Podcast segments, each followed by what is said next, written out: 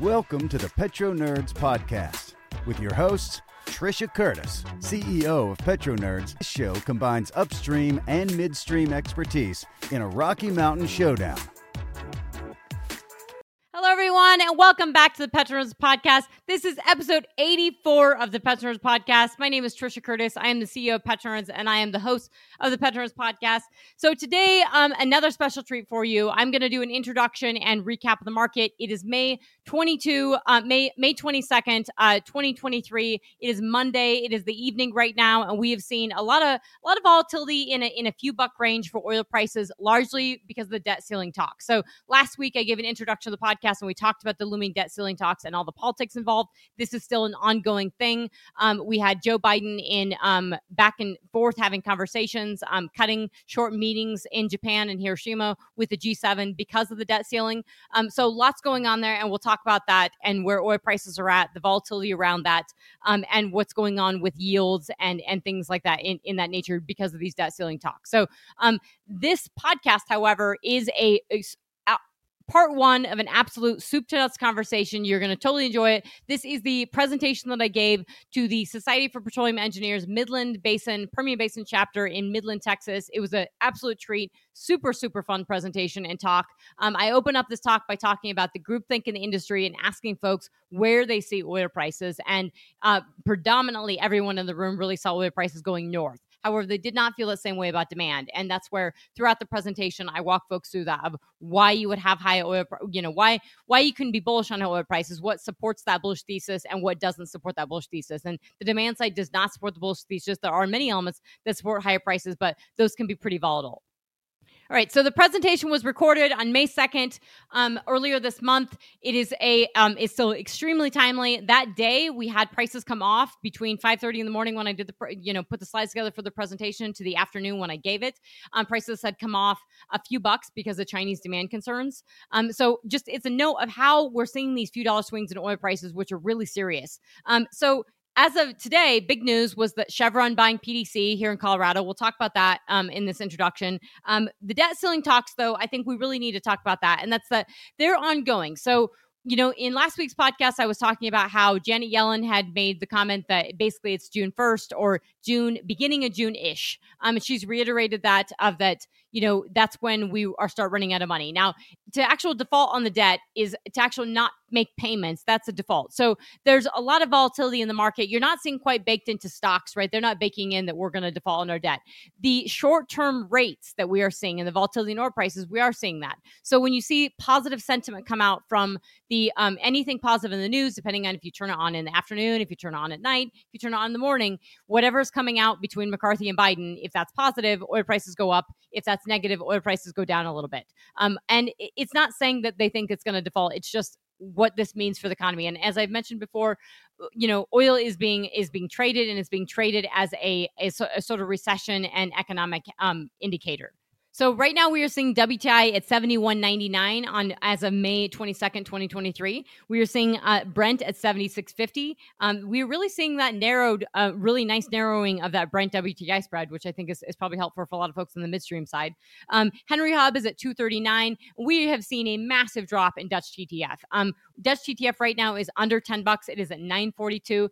I think that is extremely important to just put into perspective, folks, that we had $100 uh, an MMBTU in just August of last year. And I was working with clients um, that were in Europe at, at last year, and it was very hard to get folks to appreciate that prices would likely really come down, not necessarily to these levels, but that you wouldn't maintain those high levels that we were seeing last summer. And here, here we are. Now, I'm not saying I, you know, forecasted the a warmer winter by any means, but volatility in gas prices and just volatility in commodity prices really, really important to appreciate when we're thinking about this business and the nature and the boom and bust nature of this business. Um, that being said, so you know big pressure on nat gas. Now, the yields. So, with all this debt ceiling debate and this stuff talking, what you're hearing overwhelmingly in the market, just to summarize for you what I what I listen to day in and day out, is that most analysts are not projecting that you know every nobody wants to default on the debt right that is not something anybody wants and it would be very it would be very bad for the us economy because um you would have to start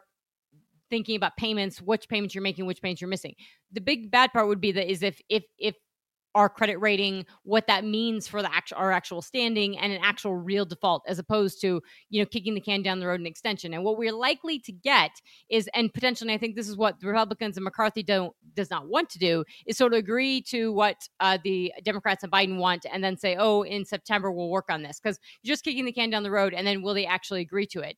Um, and so we we have big problems. We have a lot of spending, we have a lot of inflation. And that is something that I think we do have to appreciate in yield. So we are seeing the 10 year yield has really come up. It is at 3. Point, um, 3.721% right now for the 10 year. That has really come up. Um, we are seeing the 30 year mortgage is almost at 7% now. We are back at 6.95%. So when you hear all this talk about how, you know, it, it you can literally do the same thing on, on almost every news piece and hear a positive story and a negative story, especially for home builders. When mortgage rates go down, home builder sentiment goes up. And that's home builder sentiment going up this quickly, um, given that we haven't had a fallout in home prices, is pretty ridiculous, right? We just it, it, we cannot have that positive um that positive sentiment, and that is what's fueling inflation, and that's what inevitably is going to cause this all to to drop. Um, and that in uh, commercial real estate as well. But that high those high mortgage rates and the high rates that we're seeing for short term treasuries for the month one, one month. If you're looking at a one month CD or three month CD, you're looking at over five percent yields on this, and that is baking in this risk and volatility that we don't yet have a debt ceiling deal. Um, so that is really serious. Again, I'm not going to go into this until I mean it's still it's very ongoing. So um, where you know Janet Yellen coming out and reiterating, I think part of why she keeps doing that is that you know really putting a sense of urgency that we have to come to a deal that we have to make our payments, and that is really serious. So that is ongoing. We will be coming back and talking about that. Um, you know, Chevron bought PDC. I, I, that's a obviously these companies have a lot of cash, so it makes sense. PDC is a big, um, does have assets in the Permian, but they're also a very big player here in Colorado in the DJ Basin. When you buy a DJ company, it is really about buying permits. Um, I know folks don't want to say that, and PDC is a well-run company. They bought Great Western. Um, when they bought that Great Western purchase last year, that included, I mean, they had uh, they had drilled but uncompleted wells in there. So, um, but they were purchasing Great Western because they were purchasing the permits. Because after SB 181 in Colorado, which passed in um, uh, a couple years ago, after that was pushed through, we have had a massive reduction in permitting because you it's very, very hard to get permits here in Colorado to drill oil and gas wells. So a lot of this consolidation, this consolidation was driven off a, a very strict regulatory environment, the inability to get permits. I talked about that with Daniel Seaver in previous podcasts. Definitely worth taking a listen. So that consolidation, though, I don't. It, it's not positive for Colorado business in terms of oil and gas production. It means that if we're thinking about where pu- big publics are, they reduce output, and so I don't think you're gonna you're gonna see less activity in Colorado. PDC has been drilling with several rigs in Colorado. Um, they've been really leading the charge. So you have seen Chevron buy them now that at over seven billion dollars. That's we'll be talking about more of that in the future, I'm sure, with with guests. Um, but that means that there will be consolidation and there will be job losses in Colorado, typically with every purchase and consolidation. And I really do blame the uh, you know that that's a good buy for Chevron, but that is not a good sign for the regulatory environment in Colorado. And I, I think um, you know that all the restructuring from the COGCC, the Colorado Oil and Gas Conservation Commission, has driven that forced consolidation for the need to get permits. We wouldn't have had the consolidation we've had in Colorado if companies could act- actively get permits, and that that's not good for business, just overall and in general.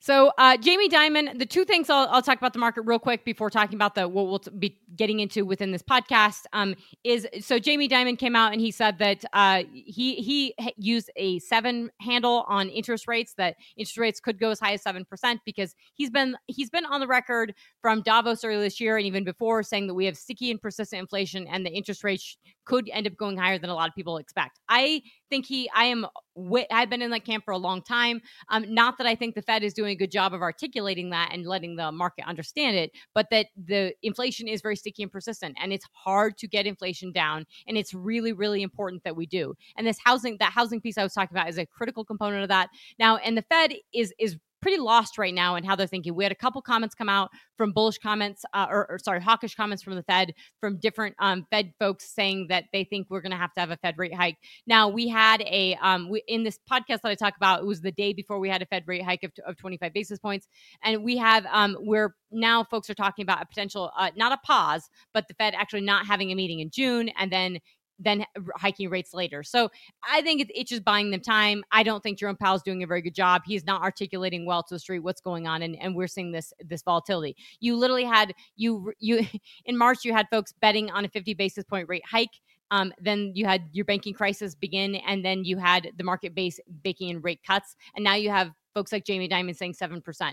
That is pretty all over the map. So that's really serious. That's not giving the market clarity. And it's hard. Um, that, that makes things difficult and, and hard. And you do see some, I mean, uh, depending on how strong the dollar is, you do see weight on, on WTI, on, on oil prices as well. Um, and lastly, I'll just note really watch the China space. Um, the Chinese debt story, uh, Bloomberg's had a couple articles on this of uh, the big Chinese debt is huge. And the reason that matters is because, you know, they ripped off the zero COVID band aid. Everybody thinks that they're, they, you know, we keep waiting for this good data to come in. It doesn't come in. China cooks the books anyway on the data, but that data, positive data, is not coming in. And we would have seen that. We would have seen that impact oil prices. And you know, OPEC cut prices. You know, cut output going into recession, largely because partly because of the China story and it not being as bullish. Interesting to me, at the International Energy Agency is baking. You know, they're saying we're going to have rising demand in the back half of this year basing that on Chinese demand. I don't think that's probably accurate. I don't think we have, you know, the China story is very messy and we don't have a lot of color in data. Um, and so right now it's being service driven. We're not seeing this big growth. And partly that's because they have so much debt um, and that they can't just throw an infrastructure. Um, they can't just throw, you know, infrastructure and spending at this. And, you know, they could also be wanting to do other things and planning for other things. Um, and that's volatility that folks are not baking in as well. Um, and then there's just ongoing tensions within the U.S. So they put a ban on Micron or put uh, impose bans uh, and implications for Micron for the chips, saying that this is a security risk in China. This is a tit for tat going back and forth. We've seen Montana ban TikTok. Um, Chinese TikTok is actually suing them. I make that's that's just completely hypocritical given a country that doesn't have rule of law and you can you can't actually do that in China. Um, but the point is, there's a lot of back and forth. There's a lot of tension, and so when Biden comes out and says he thinks those tensions are going to be eased, I think that's that's pretty ridiculous. Um, but we did see, you know, he was in Biden was in Hiroshima, um, you know, in in for the G7 meeting. Um, we there have been increased uh, G7 communiques on energy that have come out. Not, I mean, they have not been positive. They haven't been really strong on anything. Um, I'll be talking about that more later in future podcasts, and, and definitely talk about it in this one as well. So, within this podcast, before I let you go and take a listen, this is part one of this Society for Petroleum Engineers Midland talk that I get or talk I gave in Midland on May 2nd. Um, this is a complete soup to nuts presentation. I will be posting the whole thing on YouTube as well, um, but I'll post the second half of this and put an introduction to this for next week's episode. But this is, um, I opened this podcast out with talking about, you know, where do folks see oil prices? Where and and and sort of doing this to reiterate where I see the industry having a real group think around higher oil prices um, and not having a group, but not being bullish on demand and how that's really problematic. And I talk about this also in the context of investor pressure and ESG and the energy transition and why it is so important for oil and gas companies to start explaining to the street that their that their product is going to be demanded and why they need to produce oil and gas and giving the investment story because they're not giving a great story when they're talking about ESG and the energy transition. And that's that's leaning into the net zero stuff, which net zero is a 25 million barrel a demand drop by 2030. And that's not a good story for a case to hold uh, oil and gas companies in their portfolios. So there's a lot of messiness in terms of anti oil and gas movement and the pressure on public companies and also what the public companies are saying. So we get into this a lot in this presentation. It is literally soup to nuts from everything going on in the world to everything going on in U.S. shale to what's going on in the U.S. economy. Um, I really think you're going to enjoy it. Um, the back second half, which I'll have next week, we get into we have great Q and A, which I include in in the conversation. Um, but so we in this podcast, we'll talk about G7 energy communique, what's what's going on in Japan, um, why that matters. We're talking about um, the strategic petroleum reserve, the pressure from the regulatory environment, and really the investment thesis and how this is weighing into investment and public perception and operator behavior. Um, and we do get into um, you know the the very low reinvestment rates um, in shale and what that means. So and how that does play into actually the bullish thesis as well. So really hope you guys enjoy this. Thank you so much for listening. Talk to you soon, folks. Bye. I will introduce our awesome speaker for today, Ms. Trisha Curtis. Trisha is the president and CEO of PetroNerds, a company she founded out of Denver in 2016. At PetroNerds, Ms. Curtis leads research and consulting services. She is a macro economist with an expertise in U.S. shale markets. She also hosts the PetroNerds podcast, which I highly recommend. Trisha completed her undergraduate, undergraduate work at Regis University in Denver, where she double majored in economics and politics, minored in criminology, and graduated summa cum laude. She has a master's from the London School of Economics and International Political Economy and wrote her dissertation on Chinese national oil companies. Raised in Northwest Colorado, she grew up around pump jacks and has worked in oil and gas sites in Colorado and Wyoming with her father. So please help me in welcoming Ms. Curtis.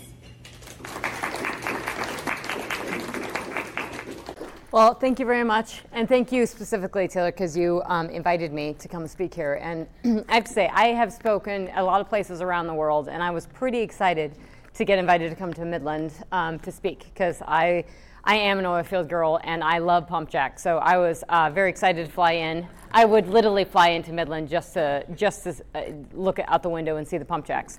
Um, so you'll have to bear with me a little bit today. If my hair's a mess, it's because I had we were I was in the field earlier, which was awesome, and had a hard hat on, um, and managed to change clothes really quickly and then head over here. And the slide deck, as all of them are, is way too long for an hour. Um, but I have to give another presentation after, so.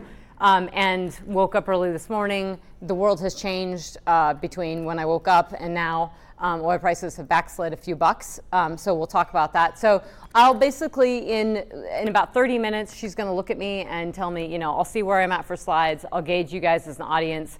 Um, if you want to, you me to cut it to 50 minutes so we can do a little bit of Q&A, or you can hang back and we can do more Q&A. I have time, um, so I know, but your time is limited and valuable. So we will go through the world in, uh, in about an hour. So, uh, crude volatility, and if you haven't listened to the podcast, you absolutely should because there's a wealth of knowledge in there. I'll try to turn this into one if I can. If not, I'll just make sure this is posted for you guys. But um, so the world is pretty volatile. We're going to cover everything from basically U.S. shale and the global oil market all the way into energy transition and the and ESG. And I will tell you, I, I mean, there's a lot of reasons I think it's really important to pay attention to ESG and the energy transition. Um, and we're going to start with that. I've not done this before, but we're going to try this now.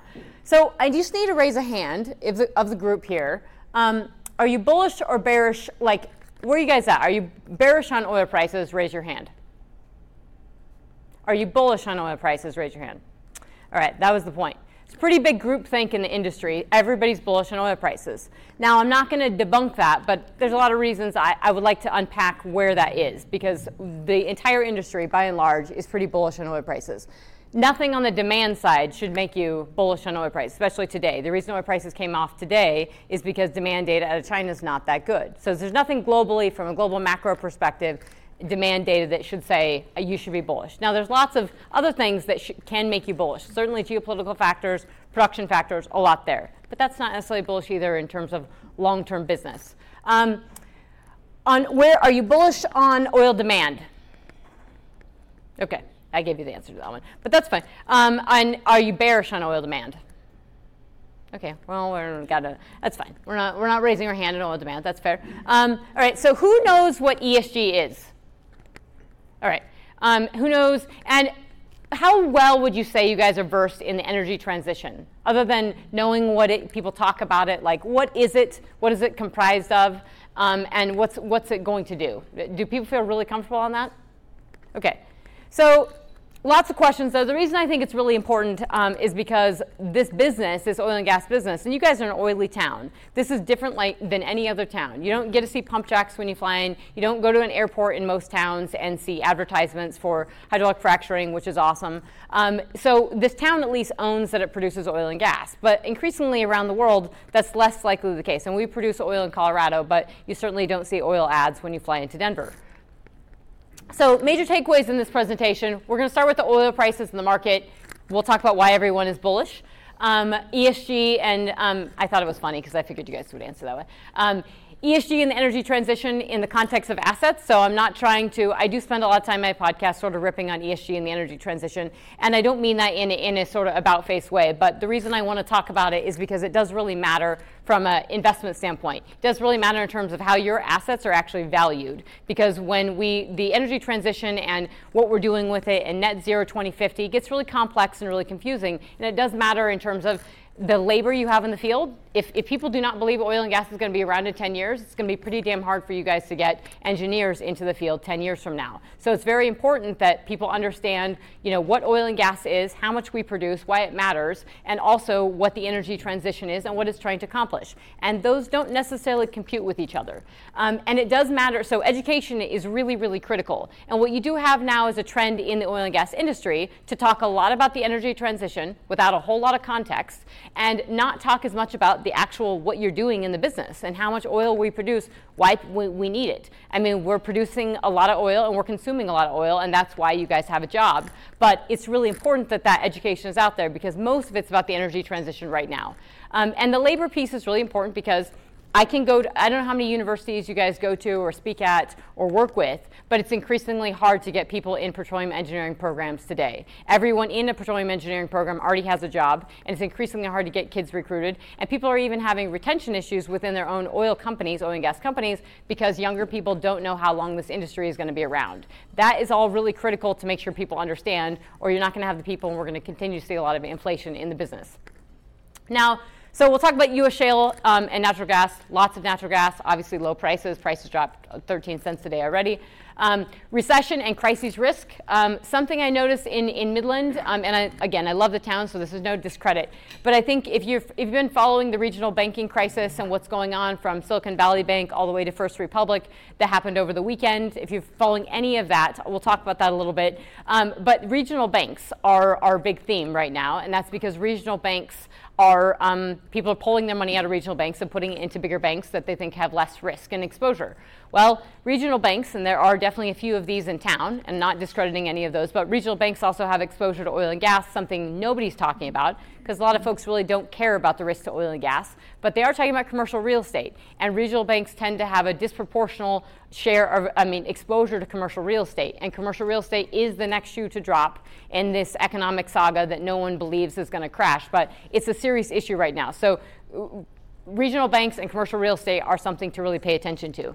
Um, and I think there are knock on effects in oil and gas and the relationships that oil and gas has with regional banks to also pay attention to. So we'll talk about that. Um, high oil prices.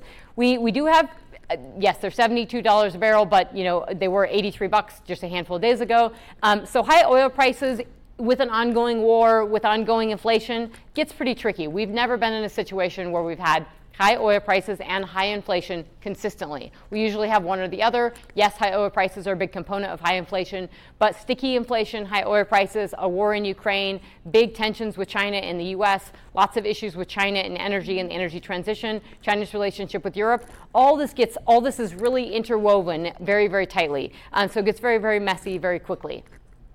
So oil prices, I put this up at 6 o'clock this morning. Obviously, the world has changed since then. So we're at 72 and change for oil prices now. This is largely driven off of uh, worries on China demand.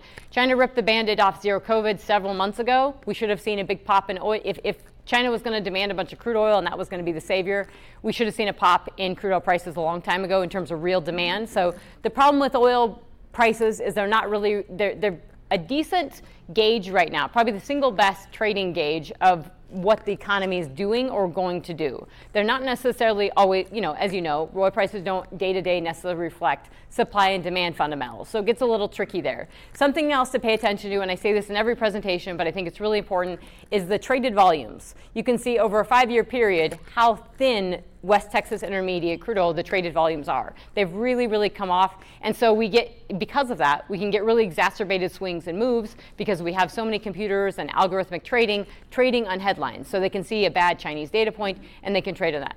The other thing that everybody's talking about today is the regional banking crisis and, um, and what the Fed is going to do tomorrow, which is also a very big deal, and just the softness in the overall U.S. economy. And so, if you're thinking we're going to recession, you think the U.S. economy is going to be soft, you think China's not performing, you start making bets against oil.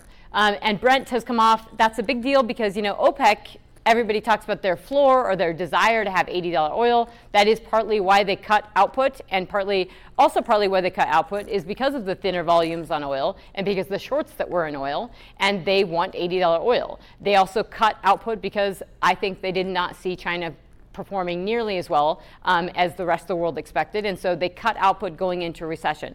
Unfortunately, OPEC is not very good at demand. They're pretty good at cutting supply or increasing supply. That's about it. Gauging demand and controlling demand is a lot harder of a story. And when you increase prices going into recession, it's not the recipe for that you really want for, for maintenance of demand.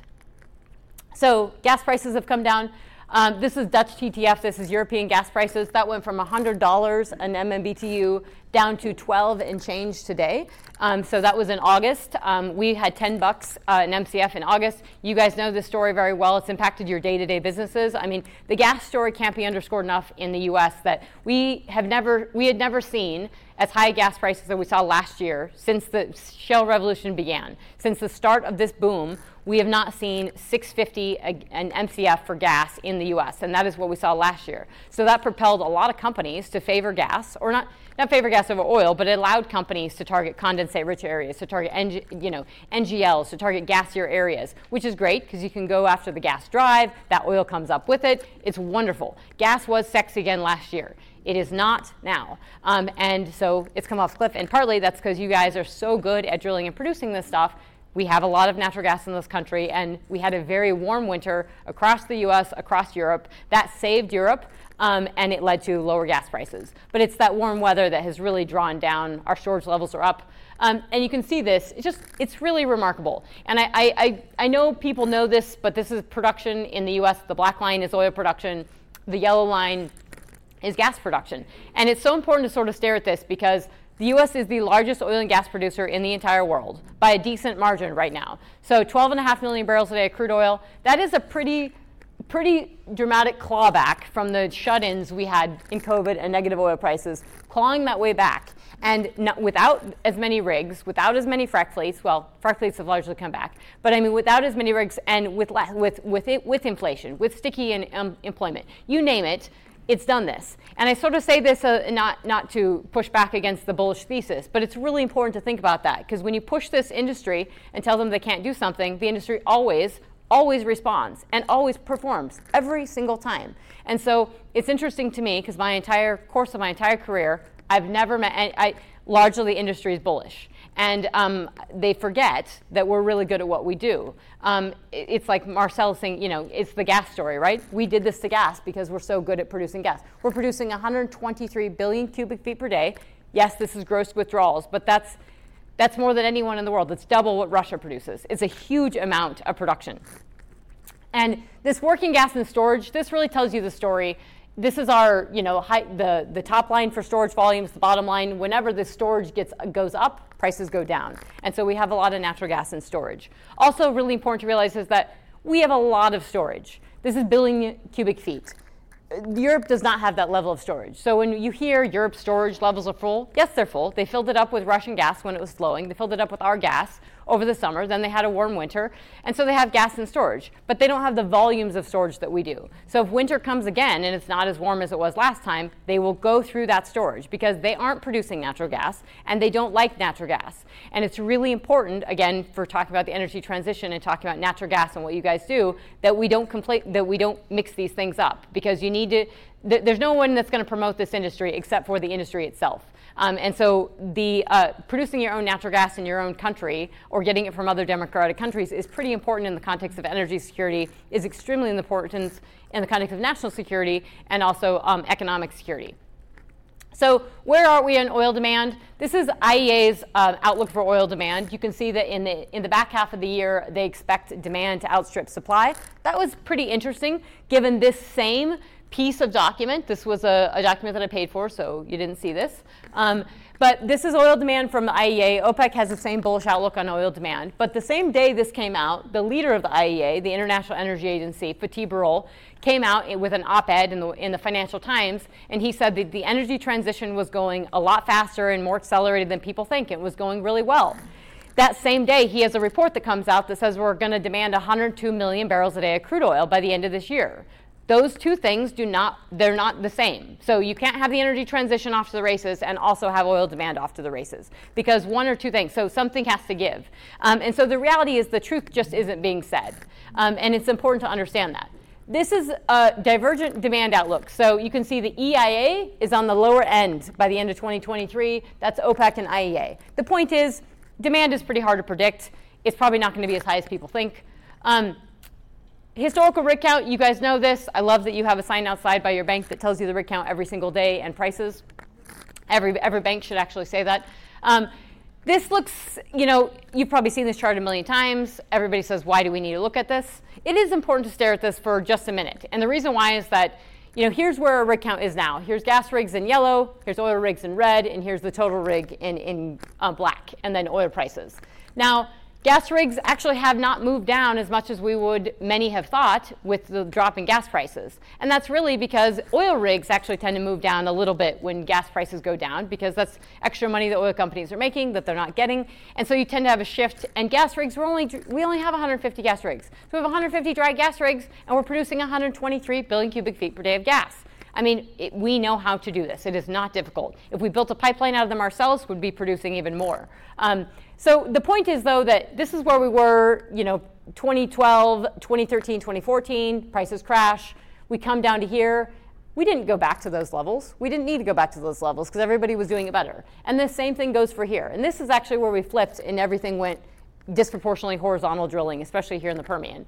This is where we were pre COVID, and we're not going to go back there because we don't need to. So we're about at the levels we're at. And that is saying a lot because we are d- producing 12.5 million barrels a day with less than we were before. So we are clawing our way back and doing more with less. Um, that's despite um, where we are for the regulatory environment. And it is really, really important to talk about the regulatory environment because you guys increasingly say the, the Permian Basin, everybody who does the Dallas Fed survey, and, and I work with operators, I work with service companies, increasingly everyone says the burden of the regulatory environment, even though it's not perfectly concrete and you know exactly what regulations are coming down the pipeline, the, the concept is that you do have a, um, an administration who is not in favor of domestic oil and gas production. And that does not bode well for long term investment decisions. Nor does it bode well when the President of the United States gets on TV during the State of the Union and doesn't say, and says, well, we might have natural, we might have, you know, we'll need oil for 10 years, maybe more than 10 years.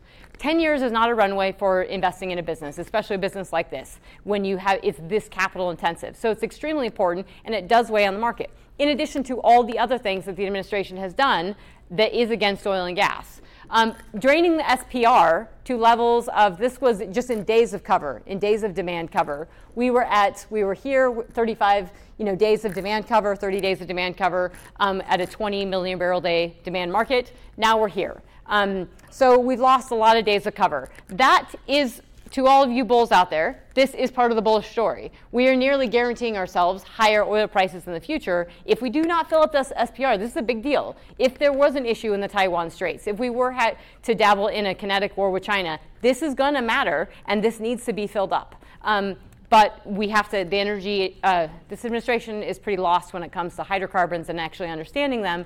And so there's a big debate in the White House and I think with the energy administration on what we do with, um, what we do with the SPR.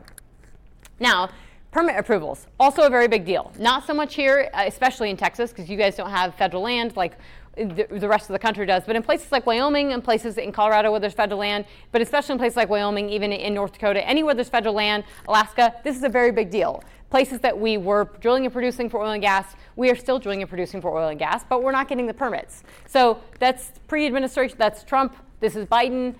Permit approvals have definitely come off. The website where you get this data, uh, the data is not there anymore. So that's a pretty big deal. If I can't get BLM data for permit approvals, uh, that's an issue, and it's not transparent by this administration. I have a problem with it being a big data person and a nerd. Um, but the point is, so permit approvals are down for federal land re-up. So if you want to reapprove your permit, your existing permit, it's going to expire, um, every administration, Trump, Obama, you name it, they reapprove those permits. This administration is not reapproving those permits. This will all have a long-term impact in oil and gas development and oil and gas production in the U.S. And this is something that I do think the industry needs to be talking more about, more about seriously, because they have to. You you have to get Wall Street and you have to get people to understand what's going on. You can't just duck and cover and say this is going to be fine, because if this continues, it's not going to be fine. Okay, the the reason why this energy transition and stuff matters for um, for investment, um, especially for natural gas and what you guys do on a day to day basis, and 10 years from now, this is the G7 energy communique. So this is what came out of so this G7 meeting that was in Japan. This was a big deal between um, Japan and the White House. Have been talking about this for nearly two years on what this communication document was going to say in terms of actual investment in oil and gas. Now, it basically said nothing in terms of um, oil. And you would have thought that given the war in Ukraine and the, the energy crisis we've had since that began and, and, even before, that it would have said a little bit more on natural gas, and it didn't. So the document comes out on April 16th. It's heavy, it's, it's a very progressive document in many ways. It talks about a lot of things you, you wouldn't really expect to be in a G7 communique, energy communique. Um, but, and I might have missed my little, there we go.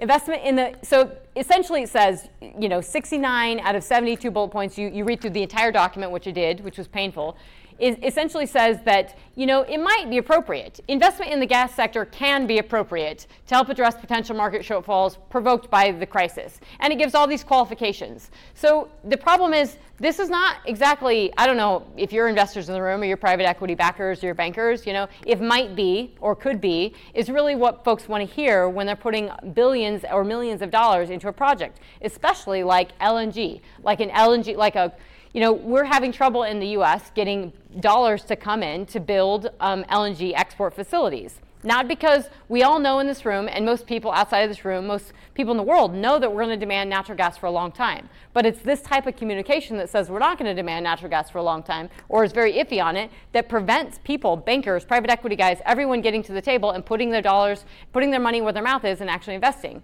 And so if we don't have these export facilities, we're not, our, that 123 BCF a day is just sitting there in storage, and we could be moving that all around the world, game changing energy security for everyone, lowering CO2 emissions like crazy, especially in Asia, but we're not because the movement against oil and gas is so big. And that's why it's really important to understand the energy transition and what people are doing. Um, this also came out of the uh, from on the back of the G7. This is again the Energy Informa- International Energy Agency (IEA). Um, this is their projection in their net zero, and super important. So a lot of folks talk about net zero, and I understand companies are going, and I do rip on it, and I, I'm critical of it, but that's because companies talk about going net zero by 2050 um, for, for emissions, right? They say it's emissions. But the problem is, is that net zero by 2050, that came from the UN, it came from the International Energy Agency about net zero emissions globally, which means that what that actually means is, according to the IEA, based on that G7 document I just showed you, this is what they say for nat gas. So, nat gas, the oil and gas industry thought was going to be safe because we all need it. We know we're going to need it. And, and if you listen to Baker Hughes' earnings call, if you listen to ConocoPhillips Investor Day, if you listen to Liberty Energy's earnings call, all of them are doubling down on nat gas like crazy because we all know that nat gas is going to be the long game. But this is the drop. You have to go to um, you have to you have to go to a quarter of natural gas consumption today. We, the world consumes 400 billion cubic feet per day of natural gas. We're going to have to go down to a quarter of that by 2050 to get to net zero. That's according to the IEA. That's a big problem for, again, for investment. So this is the same thing that came out of this document. This is LNG trade. So if they're telling you here's our capacity, but here's what our, our trade's going to be by 20, 2035 it's going to go down. No one's going to invest in this. No one's going to invest in long, put long-term contracts in LNG. This is really problematic for day-to-day business and, and oil and gas business. So this gets really cumbersome and really constraining, um, and, and is messy. And the energy transition realities are this. So this document, um, if you haven't read it, JP Morgan's annual energy document is fantastic. It's available to the public. Um, and you know, Chris Wright and others talk about this, um, but I don't think a lot of people really appreciate is that, you know, here's our, our share of primary energy um, since, since 1965. I don't call them fossil fuels, I call them traditional fuels, crude oil, natural gas, and coal. I think we need to remove fossil fuels from the vocabulary, just like the K in fracking was never there, has a pretty negative connotation. Um, so here's where we were in 1965, about 95%, and here's where we are now, um, just over 80%. So we're still using a lot. And the point that people say about this is that you have to add energy into the mix because we tend to consume more, not less. We have never had an energy transition ever where we've replaced a fuel. Coal consumption, global coal consumption is this Coal production is in purple, coal consumption is in orange. That's global, global coal consumption. Um, despite all the rhetoric on the energy transition, we've continued to increase coal consumption, largely from India, largely from China, but still, it's very real. This is natural gas. So, those documents on natural gas, I do have a huge bone to pick with because this is natural gas production and consumption for the world 400 BCF a day. It only has one way to go, and that's up. Especially if you're trying to decarbonize, if you're pulling coal out of your system, if you are adding renewables and they are incredibly intermittent and they're poor forms of power, you are damn sure going to need a lot of natural gas. So, absolutely, if you're a company, you need to invest in it, but you also need to be out there talking about the story and explaining. I mean, every investment thesis is a story. To get investors and everybody to the table, you have to be telling a story. And I do not believe this industry is telling the, they're not telling the whole story. They're telling pieces of the story and hoping that everything's going to fall into place. Um, and it's a lot messier than that. And this is the problem. So this is John Podesta with the White House. He's the big, one of the big climate czars and running climate change stuff. He came out and said this energy transition is bigger than the internet. So that's that's I mean that's a bet. I don't think not, it's not bigger than the internet right now. It's also wind, solar, and batteries. Um, that's it. It's wind, solar, and batteries, and stop using, uh, stop producing and using oil and gas, which is very difficult to do. Um, that's the article that the IEA came out with that clean energy is moving faster than you think. Same day they said we're going to be consuming 102 million barrels a day of crude oil. Uh, this is our exports of LNG in purple. You can see we're, we're exporting about 12 BCF a day. Every molecule that we can get on the water um, is another molecule in terms of like stabilizing natural gas prices abroad, lowering those prices. And actually, the, the more molecules we put on the water, the more stable we create a global market for this natural gas. So there's huge, huge benefits to it. Um, skipping really quick into U.S. shale. I don't know where we're on time, but okay. Um, so shale companies are not, U.S. shalers, US, you guys in the room, are not reinvesting. We're at an incredibly low reinvestment rate um, in this black line here.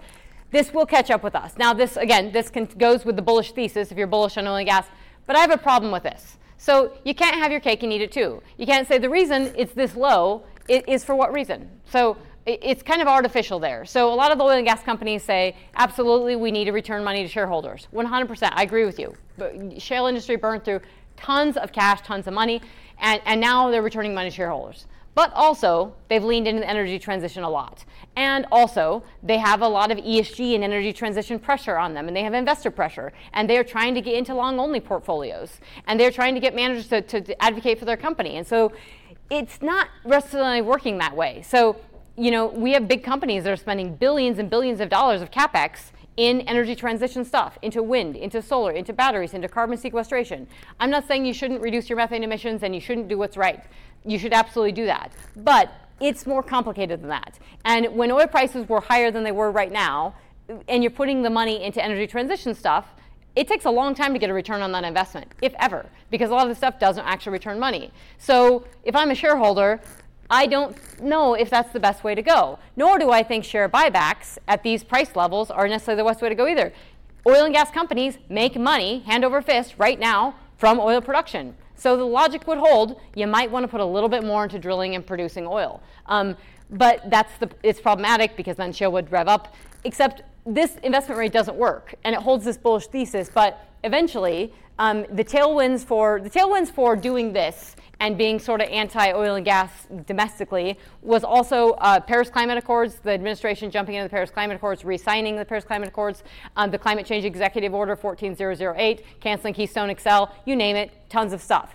If there was a shift in politics, which there could be in the future, and we pulled out of the Paris Climate Accords um, or did different things, that this thesis might not look uh, quite as clear. Um, so I think it's, it's really important to understand this from, you know, especially cash flow from operations. If you're making that much money from operations, it is very hard to me that, you know, spending a little bit more money on, on producing a little bit more oil, if you have that bullish of a thesis, that makes sense. And also the share buybacks, companies are just spending so much money on share buybacks, which is also not, that's the prerogative of the companies. However, we tend to have transitory investor pressure, as in investor pressure shifts. Investors not in 2015 wanted everyone to buy into the Permian at any and all costs. $50 a barrel, they didn't care. They wanted everyone here in the Permian Basin. So everyone did it. They took on massive amounts of debt. And then investors turned around and said, now we need you to make money. And that was a, slightly more difficult to do now that everybody spent all this money.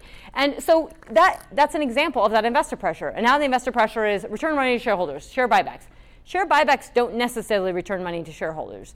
Share buybacks is the companies are telling you that my company is not valued at what I think it should be valued, and therefore I'm going to do share buybacks. At some point, when, if the company does not get valued at what the company thinks it should be valued, then the share buyback thesis has to go out the window as well. So I'm just saying, we have to put all this in context of you know what we should be doing with this money. Dividends are great. That's a great way to get a long only portfolio. But the share buyback thesis is a little is a little bit tricky, um, and just something we should put in context. The the compounded risks and uncertainties are also huge. Um, this is just a list of the big ones from when I talk to clients, from what the Dallas Fed survey, from what people talk about is, you know, overall uncertainty in terms of prices. Even though most people are bullish, there's still a lot of uncertainty.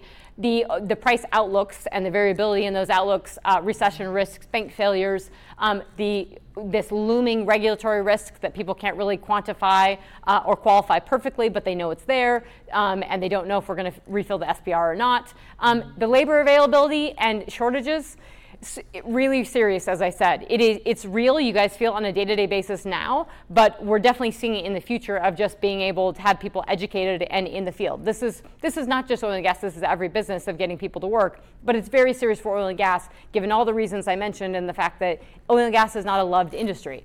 Um, and so people don't think they don't think it's going to exist, and they don't think they want to work in it. Um, permitting delays that is really serious. Inflation and rising costs. Inflation again, uh, supply chain issues.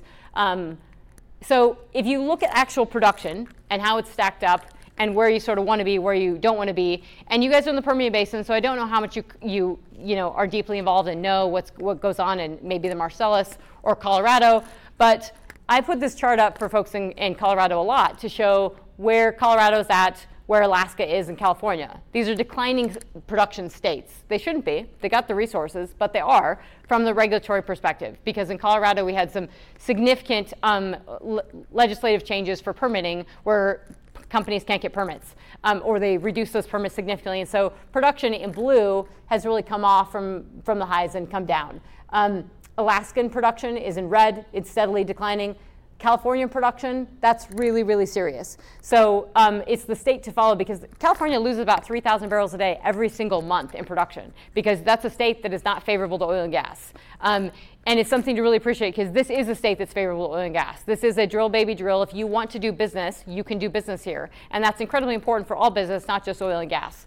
Um, that's New Mexico by, you know, just by comparison. I always show this for Colorado because um, the states that are not open for investment, the money will go elsewhere, the businesses will go elsewhere. We have plenty of companies located, based in Denver, in Colorado, that have assets in uh, New Mexico, and they've been off to the races. And the reason I point this out is because, you know, when we talk about oil and gas production, the, where it's flatlined or declined in some basins, flatlined production in North Dakota, flatlined production in Powder River Basin in Wyoming, flatlined production in or declining in Colorado. flatlined production in Eagleford. It's not in the Permian, especially in the Delaware. It is, no matter oil prices, it is, is up and to the right. Um, and that's, you can look at individual companies and break out their production profo- profiles, and that's what you'll see. Uh, what prices you need to, you guys know this well. I don't pretend to be, you know, to say this is correct. Again, this came from the Dallas Fed survey, but I like it. And this is uh, when I go to DC or I go abroad, I, I, walk people through this, but I do think the inflation piece of is serious. It's something that was finally talked about a, a, decent amount toward the back half of last year.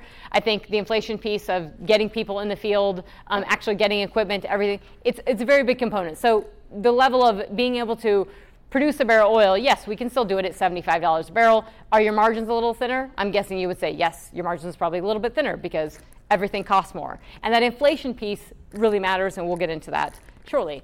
Um, average lateral length, I can't, I, I, tell a lot of people about this. You guys know this because you do it, um, but it's awesome. And I was in the field today and we're, you know, obviously I can't see the lateral, but knowing that I'm standing there and it's going out three miles is pretty incredible because that feet of, on average, in the Midland, here in the Midland, the average well is 12,000 foot. Um, and that's just impressive on average because you know years a handful of years ago it was 8,000 and those incremental movements are serious. And so when people are you know bullish on oil prices I understand that even though I have some bones to pick with it. But I'm pretty bullish on the rock and I'm very very bullish on the industry because these incremental movements this little bit of changes in understanding the rock a little bit better being able to drill slightly longer laterals being able to consistently drill slightly longer laterals and not having a massive diminishing marginal returns when you're we're normalizing on the barrels per foot basis, that is huge. And I can tell you, lots of people don't understand this. I don't think folks on Wall Street truly understand this because they don't love your business anymore.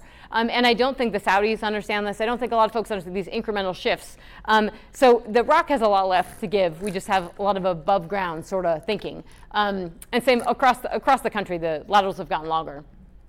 Now, actual completions. And this is where you can actually see that ESG pressure, that investor pressure, really clearly. So the, the companies that are, you can see this in, in, this is Permian completions, and Permian completions, the bar chart is the total completions. So they've come, Permian completions are what better than they were pre-COVID, which is impressive, right? So off to the races, everybody's doing great. That's public companies in purple. Yes, they've they've there's a lot of them, um, but you can see the red, which is private companies. That's they've exceeded the level that they were doing in um, pre-COVID, which is very, very impressive. Because if all these private companies responding to oil prices really quickly, being very nimble, does tell you a lot about investor pressure. Because the private companies are able to do are able to just go to town and start drilling, completing wells, and they have helped meaningfully contribute to production here um, in the Permian Basin, and meaningfully contribute to production in the U.S. and meaning, meaningfully, therefore, contributing to global production um, and energy security. This is total US completions. Again, stacked up here. We have not come back almost to where we were pre COVID, and that's largely because the public companies haven't fully come back yet. They haven't come back in, in Williston, they haven't come back in the Powder, they haven't come back almost every other basin, largely because that investor pressure. And I, this does really matter in terms of US output, US geopolitical leverage, uh, energy security. It's, it's really meaningful um, and important. Um, that's just total US completions. You can see that's private, again, well above what it was pre COVID, and that's public, well below what it was pre COVID. Um, that is your ESG investor pressure, everything weighing on these companies. Um, which is just a reality. And again, this is why I think it's really important for these oil companies, especially public ones, to tell their story better, especially if, if for nothing else, for share price performance, um, to say, you know, why we're going to be here for the long haul um, and why this product really does matter for the long haul. Um, that's just rig count, public and private rig count. You can see, again, same thing. Private companies are ahead of where they were pre-COVID. Public companies are, um, are slightly lower. Um, that's Permian. You've, public companies have come back. we, we started to see that flip. Huge response in just to oil prices. And if we see where they're at, um, where these companies are at, I, I try to show this basically to make one point really clearly the whole tier one to tier four acreage thesis, uh, we've cored out everything, we've drilled up all the good stuff, we don't have any enough wells left. I understand that that's many people follow that line of thinking, and I, I don't, um, and that's largely because the, the orange rigs you see here are the public companies. They are drilling in the core, they have the core of the core, it's great. But every time a public company buys a company that's not on the core, then they call it the core. So, you know, that core gets extended. Um, but all those purple companies, those rigs, are private companies. And you can clearly see they're not drilling in the core because they don't have that. Well, high oil prices and high gas prices do something wonderful. They de risk some acreage. They let private companies go out and they're ready to, I mean, 650 in MCF gas. Everybody, you got wildcatters going for gas. Everybody wants to, I mean, it changes the business. And so the purple, um, another way to look at this this is drilled but uncompleted wells. This is just being a, don't get hung up on what a drilled but uncompleted well is. We can spend two hours after lunch you know, debating that. This is a hole that has been drilled, waiting on completion. Some of them won't get completed, yes, most of them will. Um, but that's all the private companies, and this is all the public companies. So that tells you these are holes that somebody spent money on, drilled them, poked them into the ground, and those are all the purple ones. Far bigger than that sort of cored out stuff, which tells me a lot, especially when we look at, obviously, Permian Basin production is way up. Over 20,000 MCF a day you're producing in the basin. That's just incredible. That's just largely associated gas. Um, the reason that map is incredible is because you would expect, with all the very negative theses on oil production is declining and U.S. shale will never come back, just pull up the Financial Times, read the Wall Street Journal, read Bloomberg, the very negative sentiment on U.S. shale. That's also not positive I know every, all the bulls think that's positive for oil prices and oil stock prices. It's not positive for the stock prices because again, the stocks are not, the companies are not telling the story to uh, why they need to be invested in for the long haul. Um, what we're seeing though is that productivity is not declined, is not, not meaningfully declined. So if I'm if I've got all these companies stepping out of their core acreage and I've got longer laterals, I, you know, the thesis would go, okay, the shale skeptics would say, then my productivity should decline. These are all, this is uh, Colorado, Wyoming, North Dakota, Williston Basin, Powder River Basin, Eagleford, Permian Basin, Anadarko Basin, all into one. That's normalized for productivity. And you would expect that black line, which is 2022, to be smashed down, and it's not. Gas way outperformed last year because gas was so great, which tells you that in the oil plays, folks are targeting natural gas, or we're targeting natural gas. And it's great because that gas drive, again, helped oil it's a great nerdy story. I love it.